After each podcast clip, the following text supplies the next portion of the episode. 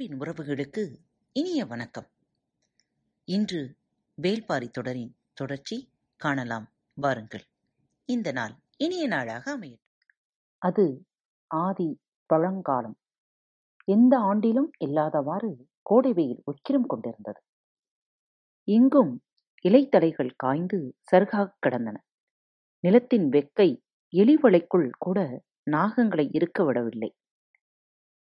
மனிதர்களின் பாடு அதனினும் மோசமாக இருந்தது.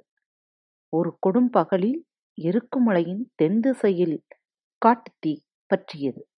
பற்றிய வேகத்தில் மலையின் அடிவாரம் முழுவதும் நெருப்பு பரவியது. மலையின் மேல்புறத்தில் குடியிருக்கும் நாகர்கள் பரவி வரும் நெருப்பை பகல் முழுவதும் அறியவில்லை.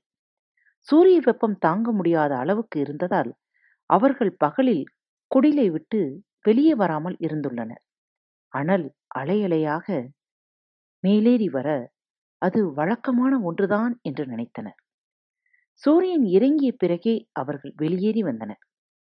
கரும்புகை விண்ணை நோக்கி எழுந்த வண்ணம் இருந்தது.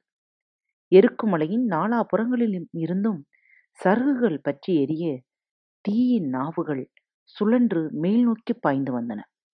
மலையின் எந்த திசை வழியாகவும் வெளியேற முடியாத நிலை உருவாகிவிட்டது.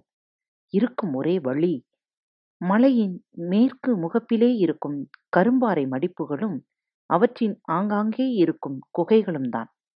நாகர்கள் எல்லோரும் குடிலை விட்டு அகன்று குகைக்குள் நுழைந்தனர். உயிர் தப்பிய மகிழ்வு யாரிடமும் இல்லை. மலை முழுவதும் இருந்த நாகங்கள் நெருப்பில் அழிந்திருக்குமே, அவற்றை காப்பாற்ற முடியாமல் நாம் மட்டும் பிழைத்து என்ன ஆகப் போகிறது என்ற மனநிலைதான் எல்லோருக்கும். காட்டுத்தீ ஆறு நாட்கள் எரிந்தது. காற்று வீச வீச நெருப்பின் வெக்கை நாலா புறங்களிலும் சீறிக்கொண்டிருந்தது. கரும்பாறைகள் பிளவுண்டன. இரவும் பகலும் நாகர்கள் அழுகையை நிறுத்தவே இல்லை. ஒரு நள்ளிரவில் முதுமகள் ஒருத்தி குகையை விட்டு சற்று தள்ளிப்போய் பாறையின் மீது அமர்ந்து நெருப்பு கோலமாக தகதகத்து கிடக்கும் காட்டை பார்த்தபடி இருந்தாள். அந்த இடத்தின் சூட்டில் யாரும் ஒரு கண்ணிமை பொழுதும் நிற்க முடியாது. அவள் எப்படி இவ்வளவு நேரம் நிற்கிறாள் என மற்றவர்களுக்கு புரியவில்லை. அவள் கண்களில் உயிரில்லை. எங்கும் தகிக்கும் கங்குகளே இருந்தன. நிலைகொண்ட மரங்கள் எவையும் இல்லை. நெருப்பு மரங்களை முறுக்கி திரியியது. இரவில் எரிந்து சரியும் மரங்களை பார்க்கவே பயங்கரமாக இருந்தது. அங்கும் இங்குமாக மரங்கள் வெடிக்கும் ஓசை நின்ற பாடில்லை. கருணாகத்தின் சீற்றம் என வெடிப்புற்ற மரங்கள் நெருப்பை கக்கின. முதுமகள் அழும் கண்களை துடைத்தபடி பாறையை விட்டு எழுந்தார். எழும்போது தொலைவில் தகித்து கொண்டிருக்கும் நெருப்பின் பரப்பில் ஏதோ ஒரு வேறுபாட்டை உணர்ந்தாள். அது என்னவென்று அவளுக்கு பிடிபடவில்லை. அந்த இடத்தை கூர்ந்து பார்த்து கொண்டிருந்தாள். ஒன்றும் தெரியவில்லை. எங்கும் கங்குகள் கண் விழித்திருந்தன. இந்த கொடும் இரவில் எதை பார்த்து என்ன ஆகப் போகிறது என்ற நினைப்போடு எழுந்தாள். மீண்டும் அந்த இடத்தில் ஏதோ ஒரு அசைவு தெரிந்தது. கண்களை கூர்மையாக்கி உற்று பார்த்தாள். கங்குகளின் உள்நெருப்பு காற்றின் போக்குக்கு ஏற்ப கூடி குறைவதால் ஏற்படும் அசைவுகள் நம்மை தொந்தரவு செய்கின்றன என்று நினைத்தபடி குகையை நோக்கி நடக்கத் தொடங்கினாள். சிறிது தொலைவு நடந்தவள் மனம் பொறுக்காமல் மீண்டும் திரும்பி வந்து அந்த இடத்தை உற்று பார்த்தாள். கங்குகளின் மீதான அசைவுகளும் கொஞ்சம் கொஞ்சமாக புலப்படத் தொடங்கின.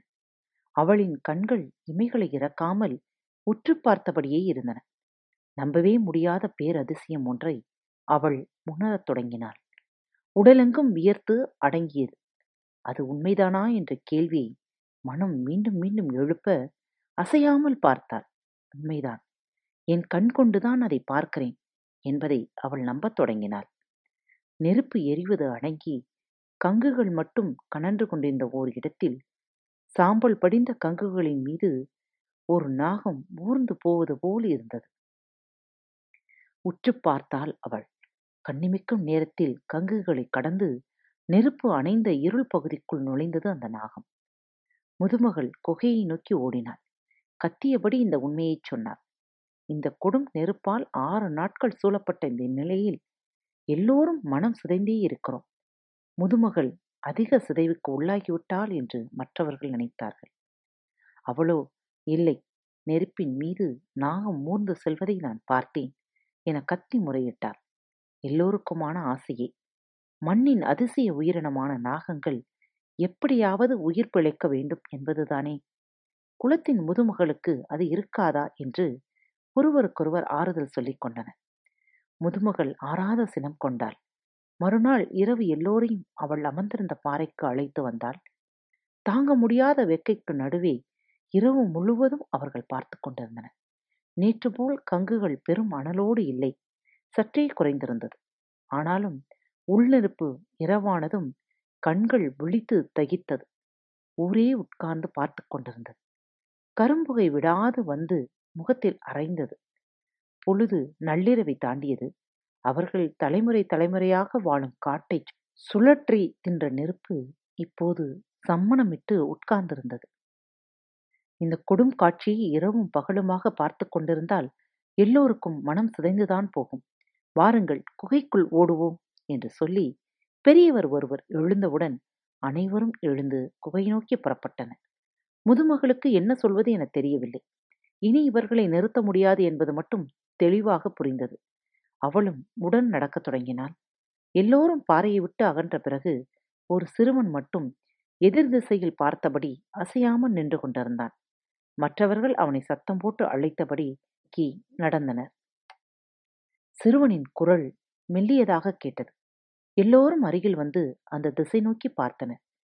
வியப்பால் வெளிகள் பிதுங்கிக் கொண்டிருந்தன. கூட்டத்தினர் மூச்சுவிடும் சத்தம் கூட கேட்கவில்லை. உறைந்து போன நிலையில் அதை பார்த்து கொண்டே இருந்தனர். கண்ணீரை துடைத்தபடி முதுமகள் மட்டும் குகையை நோக்கி நடந்தாள். அதன் பிறகு பலகாலம் அந்த ரகசியத்தை கண்டறிய முடியாமல் நாகர்கள் தவித்து போயின. கங்குகளின் மீது பாம்புகளால் எப்படி ஊர்ந்து போக முடிந்தது? விடை தெரியாமல் இருந்த கேள்விக்கு முதுமகள்தான் ஒரு நாள் விடை கண்டாள். அந்த மலையின் தென்திசை பாறை இடுக்குக்குள் ஓர் இடத்தில் தீக்களி உள்ளது.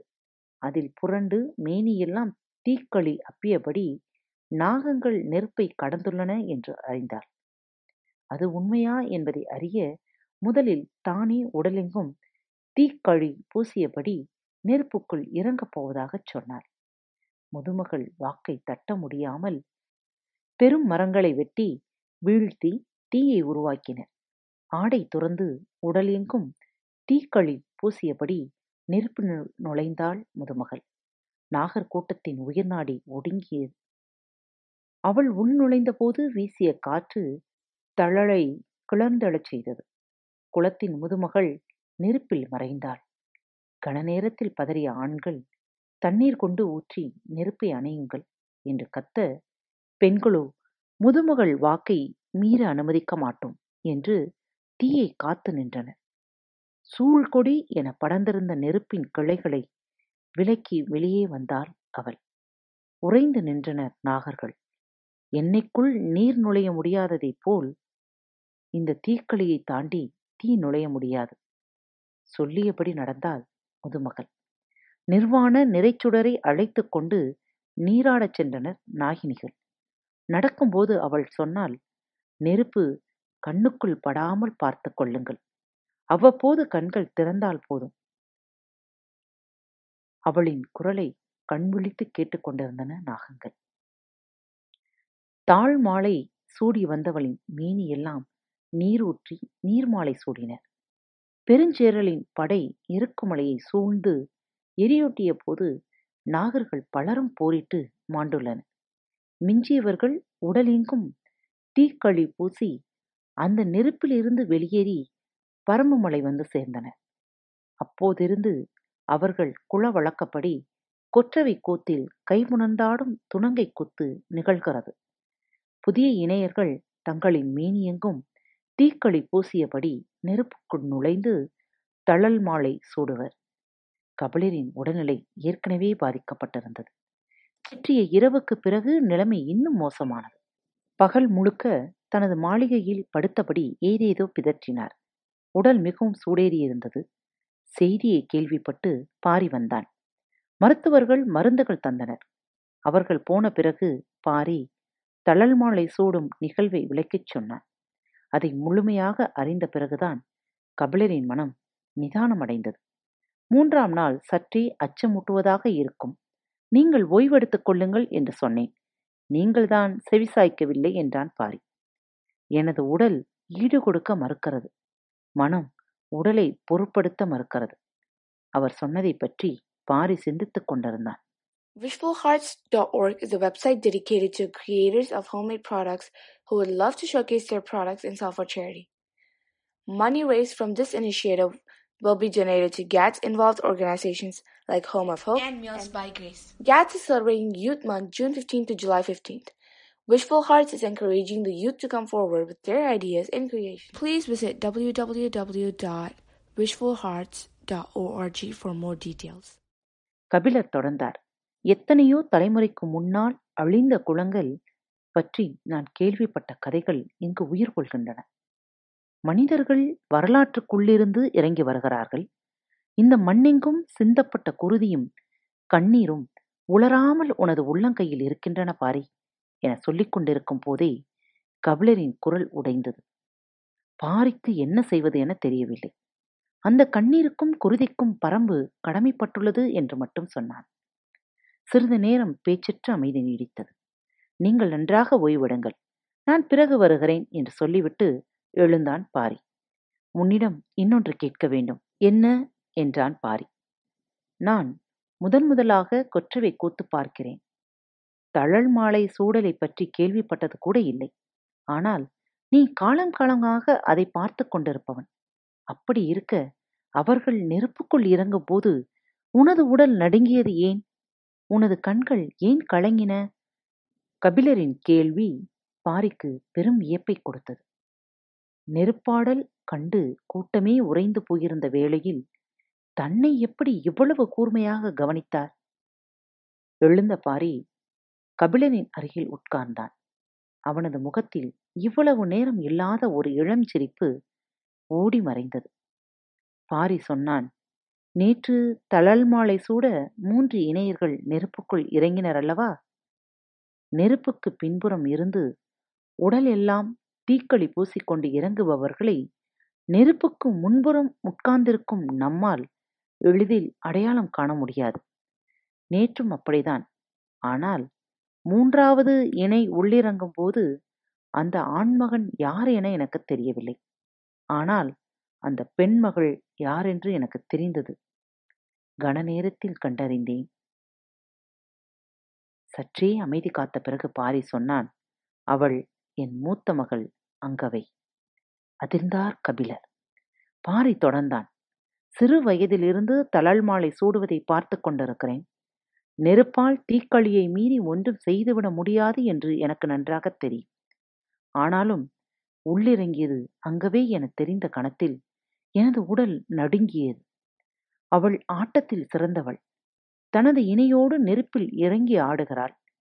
காதல் கொண்டு நெருப்பில் குளிக்கும் உன் மகளை பார் என ஒரு பக்கம் மனம் துள்ளி கொதித்தது. இன்னொரு பக்கமோ தழலுக்குள் இறங்குவது என் தசை என துடித்தது. உடலும் மனமும் இரு கூறுகளாக பிளவுண்டதாக நீங்கள் சொன்னீர்களே, எனக்கோ மனமே இரு கூறுகளாக பிளவுண்டது. கலங்குவதிலும் கலங்கி மீழ்வதிலும் பாரியே உதாரணமாக இருக்கிறான் என கபிலருக்கு தோன்றியது. அவள் காதல் கொண்டது உனக்கு தெரியுமா? அவள் காதல் கொண்டுள்ளாள் என்பதை நான் முன்பே கணித்து விட்டேன். ஆனால் யாரை தேர்ந்தெடுத்துள்ளாள் என்றுதான் தெரியாமல் இருந்தது. இப்போது தெரிந்ததா? இல்லை. நெருப்பில் நம் தசையைத்தானே நாம் உணர முடியும். அந்த இளைஞன் யார் என தெரிந்து கொள்ள ஆசையோடு இருக்கிறேன். அவளே சொல்லட்டும். அவள் காதல் கொண்டுள்ளாள் என்றால் அவன் மாவீரனாகத்தான் இருப்பான். இவளின் காதலை பெற முடிந்த ஒருவன் வீரத்தை தாண்டிய அரும் குணங்களை கொண்டிருப்பான்.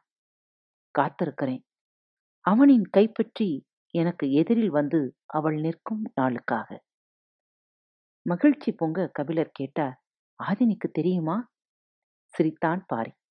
அவளுக்கு தெரியாமலா இருக்கும்? தனக்கும் அவனுக்கும் ஏற்பட்டுள்ளது காதல் என்று அங்கவை உணரும் முன்பே அவள் அறிந்திருப்பாள். அவள் தாயல்லவா?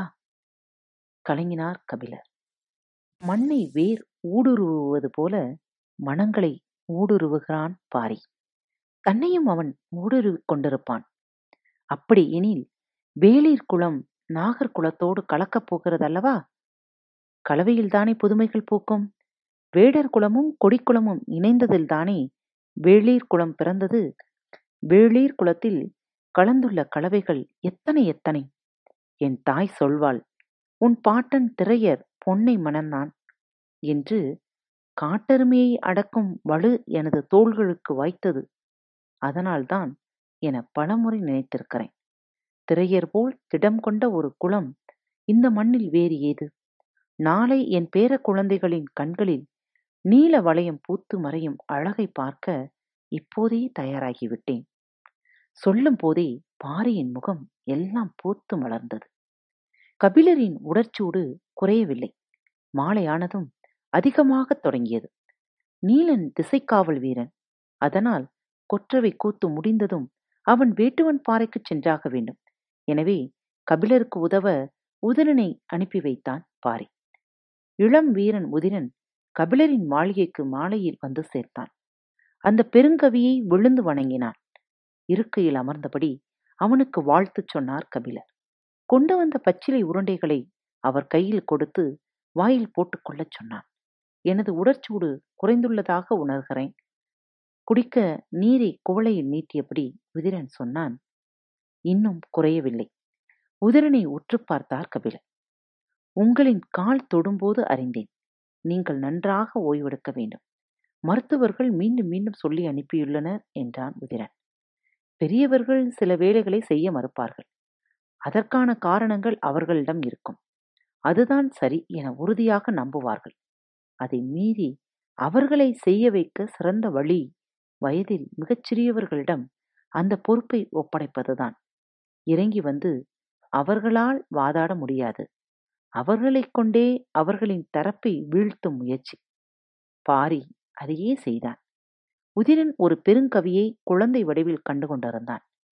அவர் இரவானதும் கொற்றவை கூத்து பார்க்க அழைத்து போ என்று நச்சரிக்கத் தொடங்கினார்.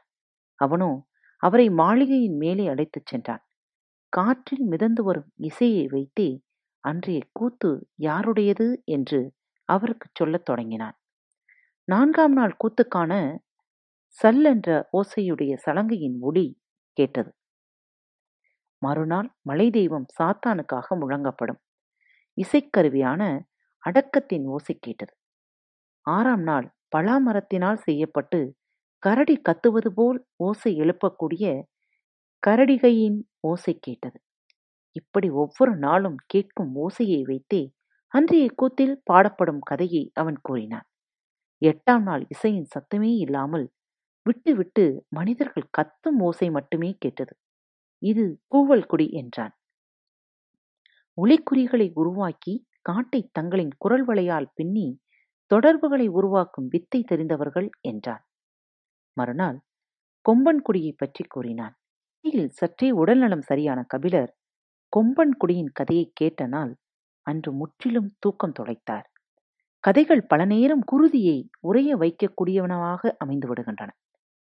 கதை சொல்லும் போது பெருகக்கூடியது, நினைக்கும் போது திரளக்கூடியது, மறக்க எண்ணும் போது நம்மை கண்டு சிரிக்கக்கூடியது. வடிவமற்ற ஒன்றின் அதீத ஆற்றலை கதைகளிடம்தான் மனிதன் உணர்கிறான். மறுநாள் கடும் மழை இறங்கியது. கார்காலத்தின் தொடக்க நாள்கள். காட்டின் குணம் மாறத் தொடங்கியது. இரவில் மழையின் ஒளியே எங்கும் கேட்டது. இசைக்கருவிகளின் ஓசை எதுவும் கேட்கவில்லை. முதல் இரண்டு நாள்கள் இரவில் விட்டுவிட்டு பெய்த மழை அதன் பிறகு முழு இரவும் கொட்டி தீர்த்தது. மீதம் இருக்கும் நாள்களின் கதைகளை சொல்லும்படி கபிலர் கேட்டுக்கொண்டே இருந்தார். மூன்று கதைகளை சொன்னான் உதிரன். பதினைந்து கூடையில் பழங்கள் வைக்கப்பட்டு தெய்வ வாக்கு விலங்குக்காக காத்திருப்பது கபிலருக்கு நன்கு தெரியும். எனவே மீதமுள்ள நான்கு நாட்களுக்கான கதைகளை கேட்டுக்கொண்டே இருந்தார். உதிரன் ஏதேதோ காரணம் சொல்லி சமாளித்து பார்த்தான். நான் ஒன்றும் சிறுபிள்ளை அல்ல என்று சற்றே கோபித்தார் கபிலர். உதிரன் மனம் கலங்கிச் சொன்னான், என்னை மன்னித்து விடுங்கள். இந்த கதைகளை சொல்லும் வலிமை எனக்கு இல்லை. சொல்லும் போதே அவனது உடல் நடுங்கியதை கபிலர் உணர்ந்தார். மறுநாள் கபிலரை பார்க்க வந்த மருத்துவர்களிடம் அவனும் மருந்து வாங்கி கொண்டான். பதினேழாம் நாள் எவ்வளவு கடும் மழை பெய்தாலும் அதையும் மீறி இசையின் ஓசை கேட்கும் என்றார். காரணம் என்ன என்று கேட்டார் கபிலர். இன்றைய நாள் வேளிர் கூறியது. வந்துள்ள அத்துணை குடிப்பாணர்களின் இசைக்கருவிகளும் ஒரு சேர முழங்கும். காடு கிடுகிடுக்க, காண்போர் நடுநடுங்க, களமிறங்கி ஆடுபவன் வேள்பாரி. கொற்றவைக்கு முன் காட்டெருமையை பலியிட்டு மேலெல்லாம் குருதி பூசி நிலம் நடுங்க ஆடுவான். பரம்பின் எல்லைக்குள் வந்த குளங்களின் கண்ணீர் துடைக்க உயிரையும் தரச்சித்தம் என உருகிச் சொல்லும் பெருநாள் இது. சொல்லிக் கொண்டிருக்கும் போது சொல்லிக் கொண்டிருக்கும் உதிரனின் உடல் மொழியைக் கொண்டே பாரியின் ஆட்டத்தை உணர்ந்தார் கபிலர். போர் தெய்வமான கொற்றவையின் முன் வாளேந்தி ஆடும் அமலையின் ஆட்டத்தை ஆடுவான் வேள்பாரி. காத்திருப்போம், மீண்டும் பரம்பின் குரல் ஒலிக்கும். நேயர்களே, பாரத் வலையொலி பக்கத்தை சப்ஸ்கிரைப் செய்யவில்லை எனில் சப்ஸ்கிரைப் செய்து கொள்ளுங்கள். ஃபேவரட் பட்டனை அழுத்த மறக்காதீர்கள். உங்களது கருத்துக்களை எங்களுக்கு மெசேஜ் மூலமாகவோ அல்லது இமெயில் முகவரியிலோ எழுதி அனுப்புங்கள். இப்படிக்கு உங்கள் அன்பு தோழி.